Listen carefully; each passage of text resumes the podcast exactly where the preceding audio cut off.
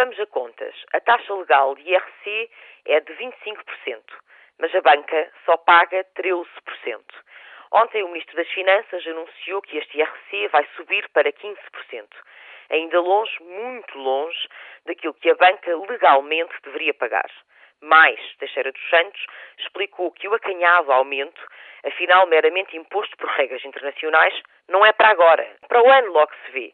É um anúncio, portanto.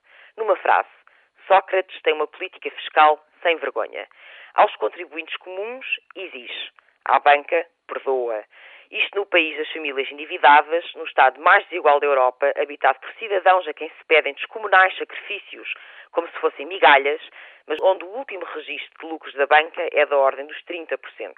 E note-se, Sócrates acabou de apresentear com mais uma isenção fiscal. Perdoou que os bancos não tivessem deduzido o IRS e o IRC dos depósitos colocados em offshores. Prolongou mesmo o perdão até ao final do ano. O Ministro das Finanças justificou este desaforo, afirmando que a banca agiu de boa fé, já que a lei não é clara. Mas afinal, quem é que interpreta e aplica a lei? A banca ou o governo? E se a lei é assim tão ambígua, então não deveria ser alterada? Parece que Sócrates acha que não. Mantém a dúvida, não vá ao diabo de selas.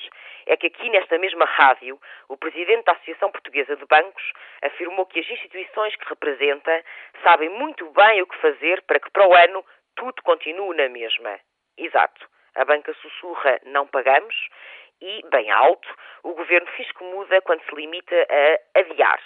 Escusado será dizer que a banca não estava de boa fé e que este governo também não.